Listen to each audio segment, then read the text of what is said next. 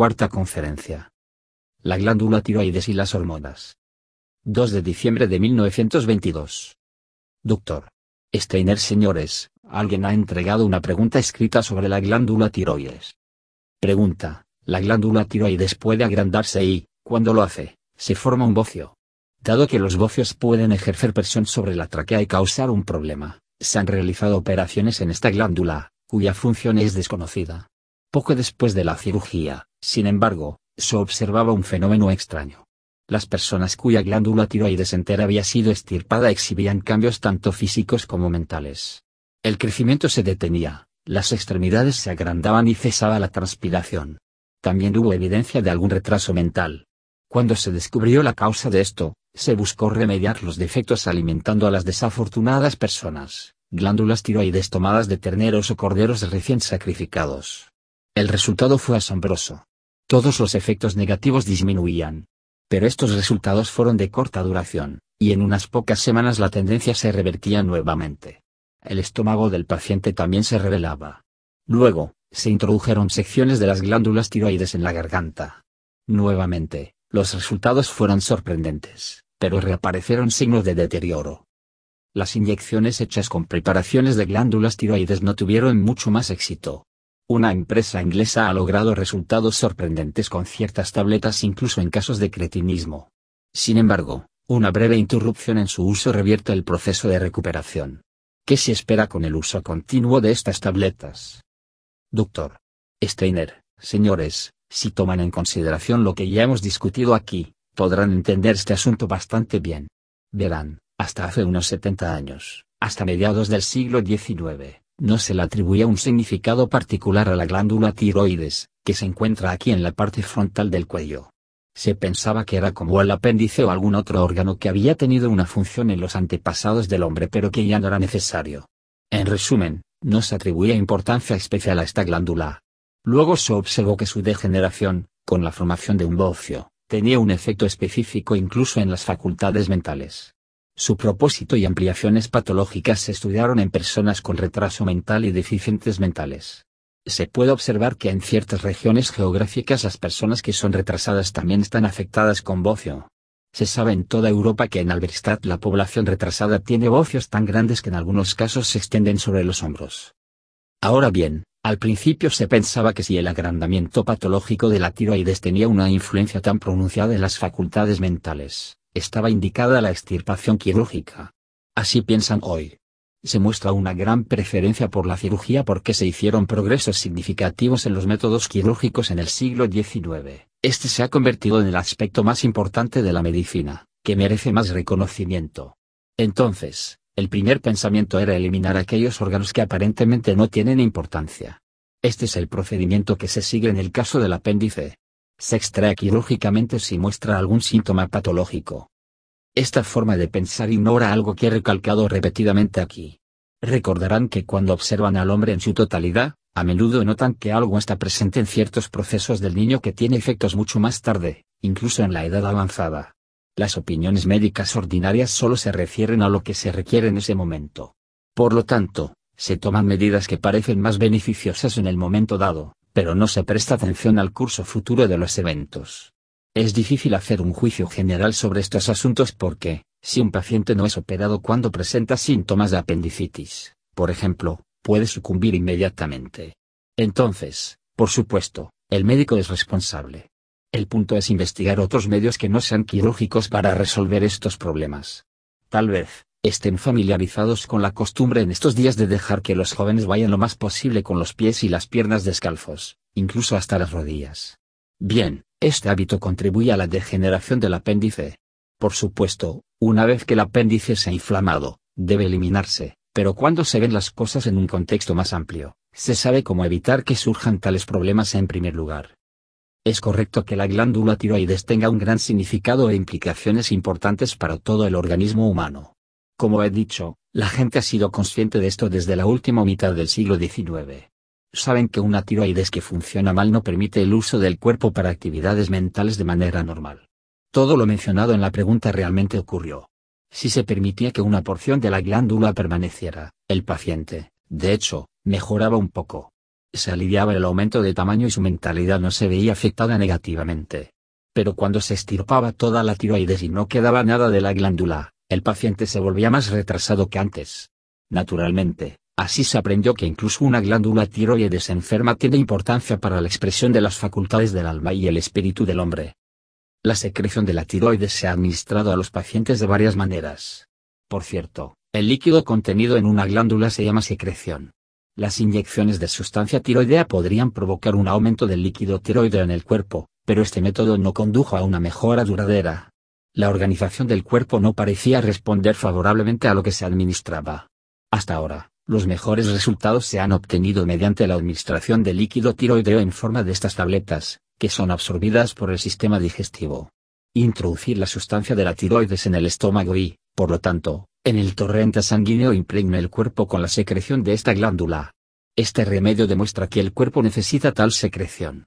También muestra que cuando la tiroides funciona correctamente, su secreción pasa a la sangre en pequeñas cantidades y penetra en todo el cuerpo.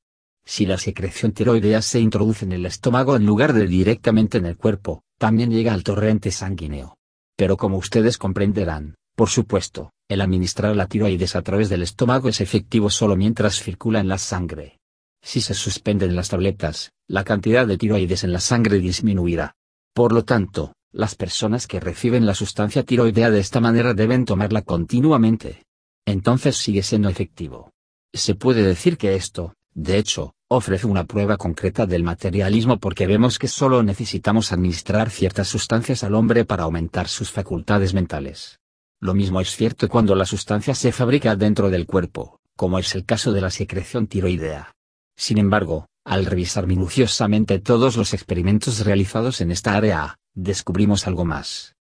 Las glándulas tiroides son bastante grandes, como sabrán, y se encuentran en la parte frontal del cuello. Dentro de ellas hay muchas glándulas pequeñas, a derecha e izquierda, que no son más grandes que la cabeza de un alfiler. Secretan una sustancia que se produce también en otras partes del cuerpo. Sustancias similares, pero no idénticas, son secretadas por pequeñas glándulas en varias partes del cuerpo. Aunque difieren de la sustancia producida en las glándulas pequeñas de la tiroides, dicha sustancia, por ejemplo, es secretada en las glándulas suprarrenales. También se encuentran glándulas pequeñas como estas en otras partes del cuerpo. En otras palabras, el cuerpo contiene trazas de sustancias secretadas en varias partes de su organismo. Estas sustancias se llaman hormonas. Tal hormona que impregna el cuerpo en pequeñas cantidades también está contenida en las pequeñas glándulas dentro de la tiroides. Puedes imaginarlo de esta manera. Si sacan un pez de su entorno acuoso, morirá porque no puede existir en el aire. Del mismo modo, estas glándulas hormonales, que se asemejan a diminutos organismos vivos, pueden sobrevivir solo dentro de la tiroides, cuyo verdadero propósito es proporcionar un lugar donde puedan actuar. Cuando la tiroides se extirpa quirúrgicamente, el cuerpo se ve privado de las hormonas que produce. Si estas glándulas diminutas se extirpan con la tiroides, el pronóstico es negativo, pero si queda suficiente tiroides que las contenga, entonces las cosas no se ven tan mal debe dejarse suficiente para permitir que algunas de estas pequeñas glándulas continúen actuando. Cuando se corta toda la glándula tiroides, también se extirpan las glándulas productoras de hormonas y eso es dañino. La cirugía menos radical que no las elimina todas es exitosa. Por tanto es preferible que solo sean extirpadas partes de la tiroides, las glándulas hormonales deben permanecer. Pero, si la secreción de la cantidad restante de sustancia tiroidea que contiene estas glándulas se reemplaza con tabletas, de modo que la sangre recibe lo que necesita de ellas y también al pasar a través de las glándulas restantes, se puede esperar que el estado general de salud del paciente mejore. El asunto es realmente bastante complicado, y depende mucho de cómo se produzca la secreción tiroidea. Cuando se realiza un experimento en un lugar donde solo se extrae una parte de la tiroides, de un animal, dejando atrás la parte que contiene las glándulas hormonales, se descubre que la secreción no tiene el valor medicinal que habría tenido si se hubiera eliminado toda la glándula.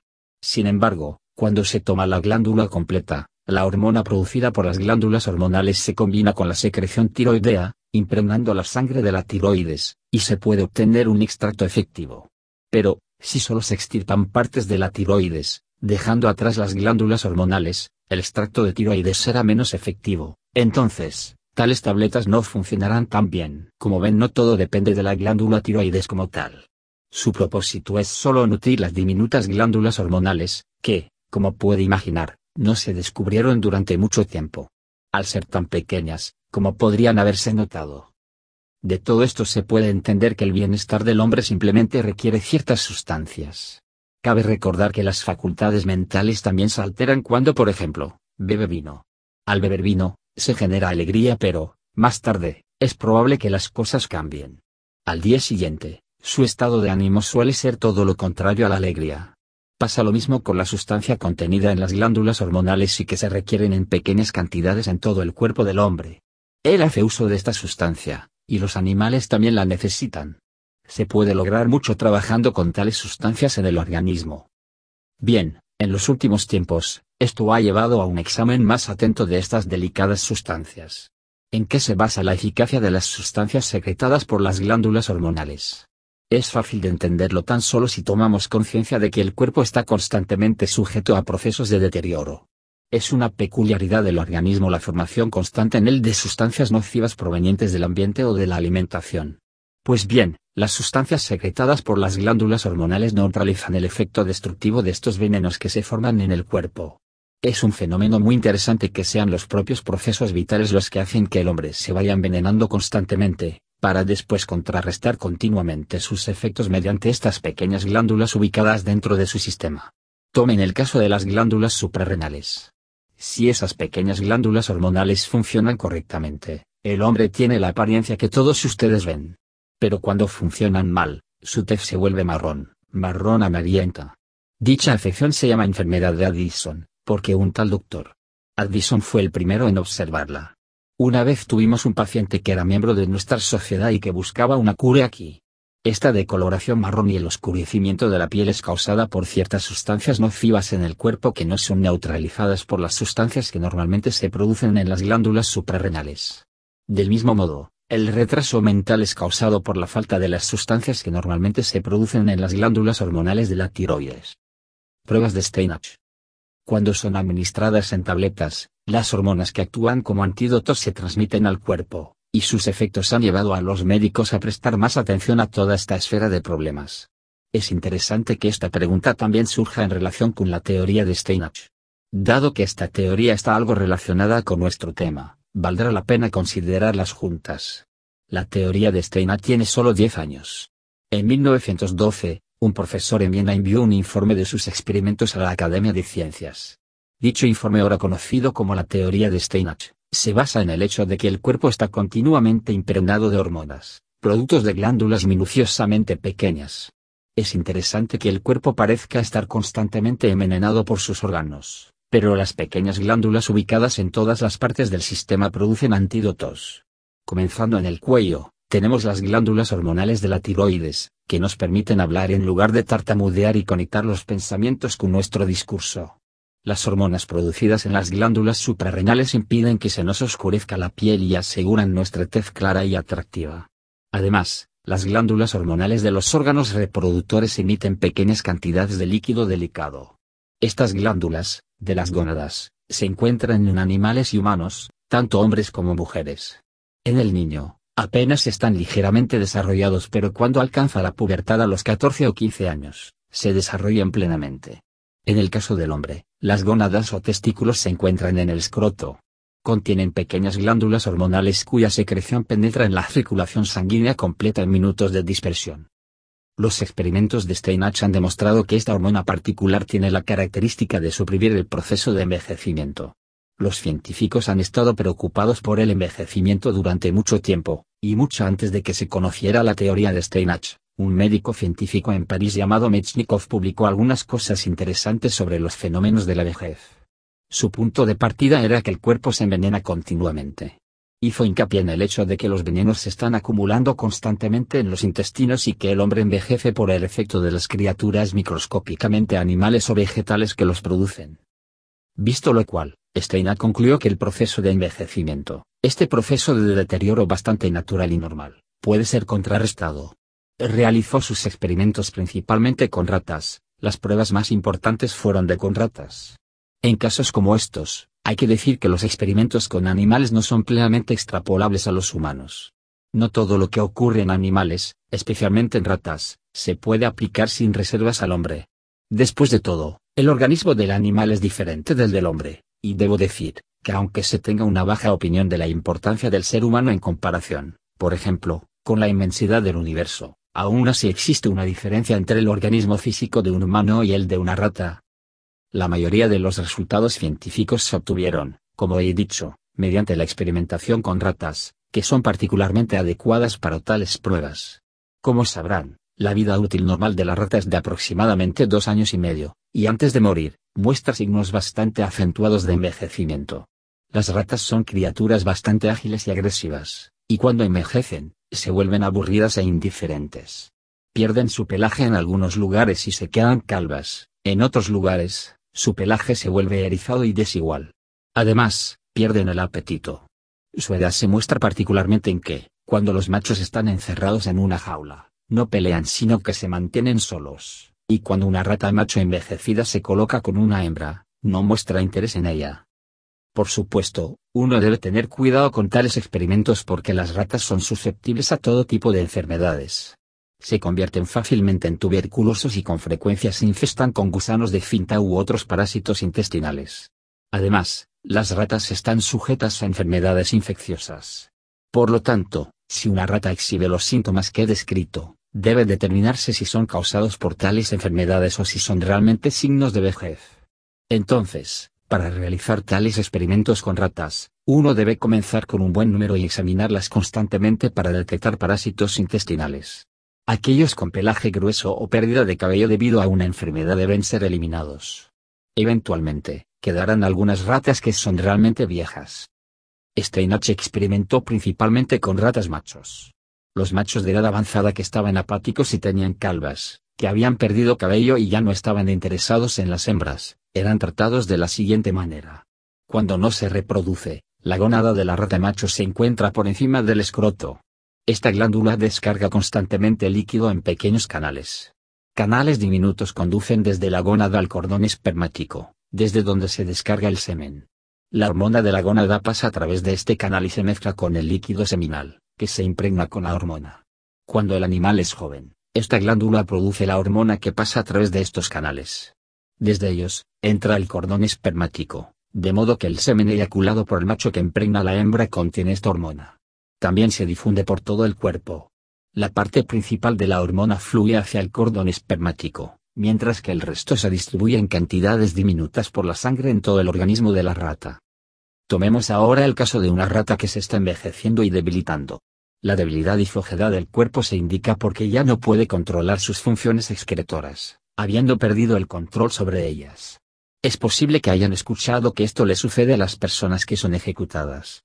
Esto es lo que sucede cuando el cuerpo se afloja.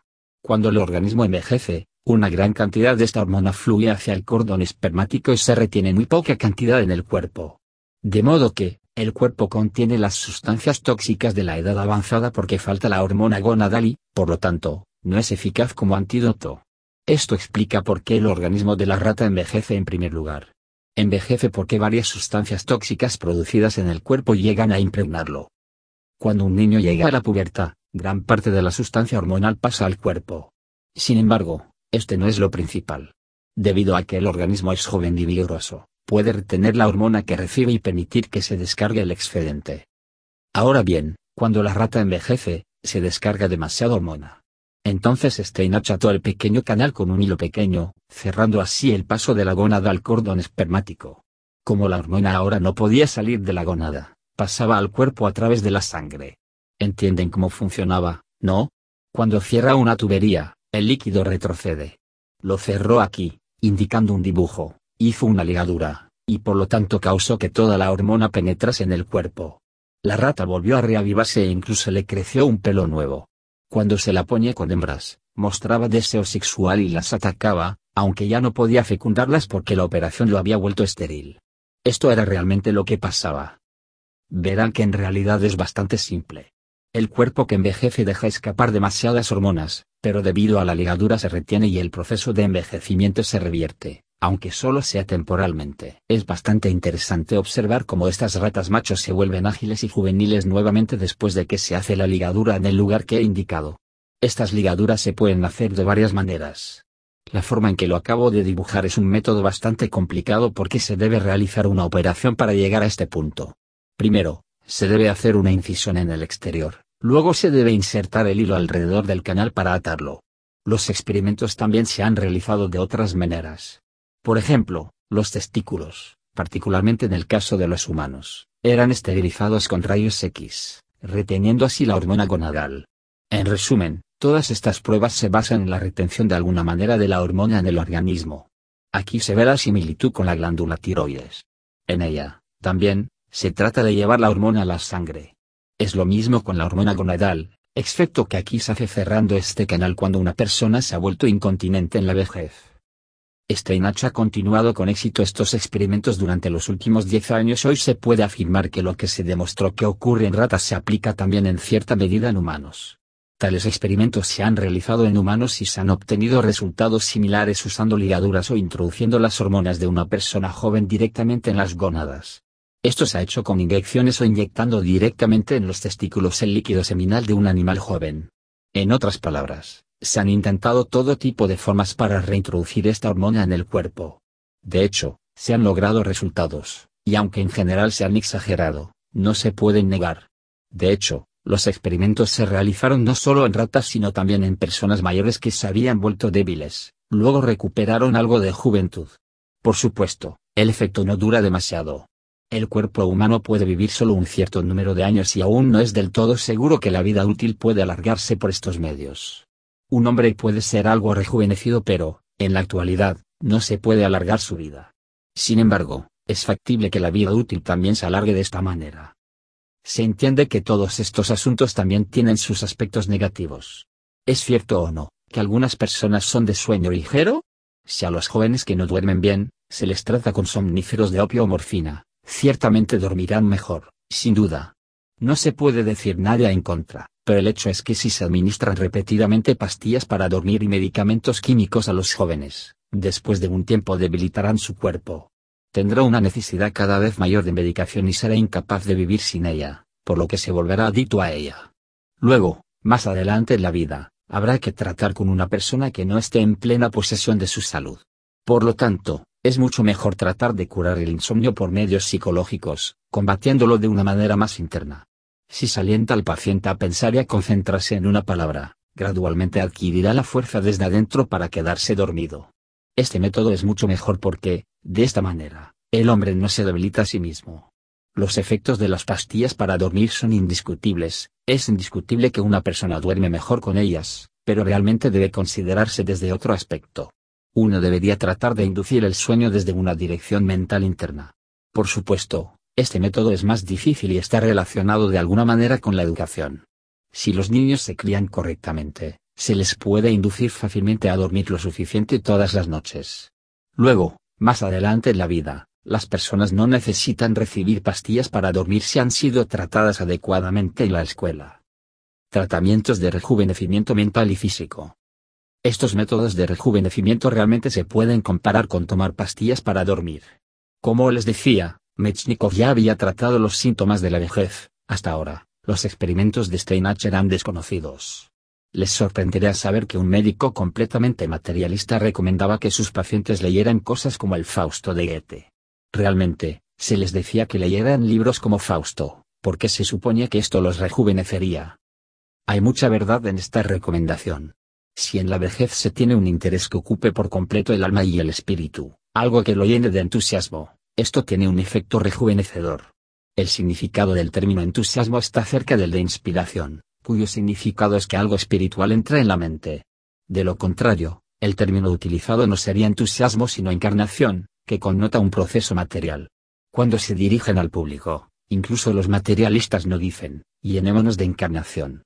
Aunque niegan el espíritu, sin embargo dicen, llenémonos de entusiasmo.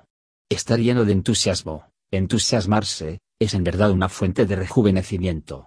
Por supuesto, uno no puede probar esto en ratas.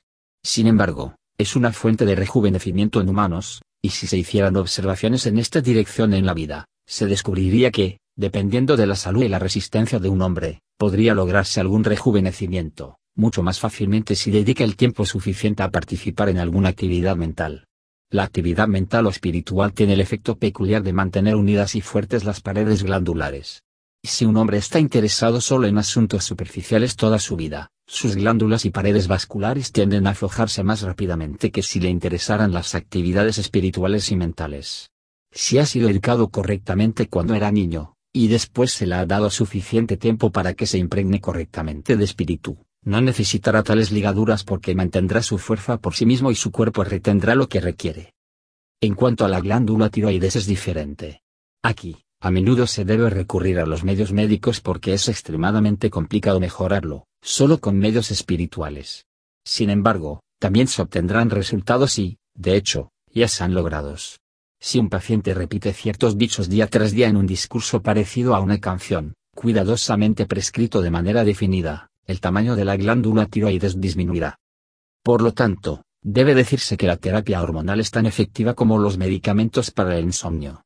Sin embargo, Sería mejor si los humanos finalmente comenzaran a pensar en lograr otras cosas que no sean solo materialistas y finalmente considerasen dar a la civilización la oportunidad de brindarle a todos la ocasión de cierto grado de actividad espiritual. Entonces, estas manipulaciones no se valorarían tanto, porque se reconocería que volverse débil en la vejez es debido, en primer lugar, a los aspectos negativos de nuestra civilización. Todas estas operaciones en humanos que les dan unos pocos meses de rejuvenecimiento en la vejez, sirven básicamente solo para igualar lo que ya ha sido dañado. Desde el punto de vista médico, es un logro brillante y notable, pero cuando se ve en un contexto cultural más amplio, también se ve su lado más oscuro. Por supuesto, también debemos considerar algo más. Anteriormente dije que administrar pastillas para dormir a personas más jóvenes en realidad las debilita, si se recurre a tratamientos de rejuvenecimiento en personas de edad avanzada que están marchitas y apenas pueden andar a tientas, es naturalmente una fuente de gran felicidad para ellos poder actuar un poco más vivos nuevamente. Uno no tiene que estar tan preocupado de que tal tratamiento de rejuvenecimiento pueda ser dañino para ellos porque se realiza una edad en la que es difícil verificar si hay efectos dañinos posteriores. Nuestra concepción materialista del mundo está logrando resultados notables hoy pero cuando se ven en un contexto cultural más amplio, adquieren una apariencia diferente. Es por esto que siempre recalco que las personas deben preocuparse por proteger a los niños en la escuela, y también en los años posteriores, para evitar que tengan síntomas prematuros de vejez. Este problema no se limita a un determinado segmento de la sociedad. Hoy en día, apenas 30 personas corren con cabezas terriblemente calvas, particularmente aquellos que pertenecen a las llamadas profesiones afluentes. La calvicie prematura es causada por las formas antinaturales de la educación superior. Sería mucho más sabio educar a las personas de tal manera que el cuerpo esté en condiciones de mantener todo mientras retenga sus fuerzas vitales.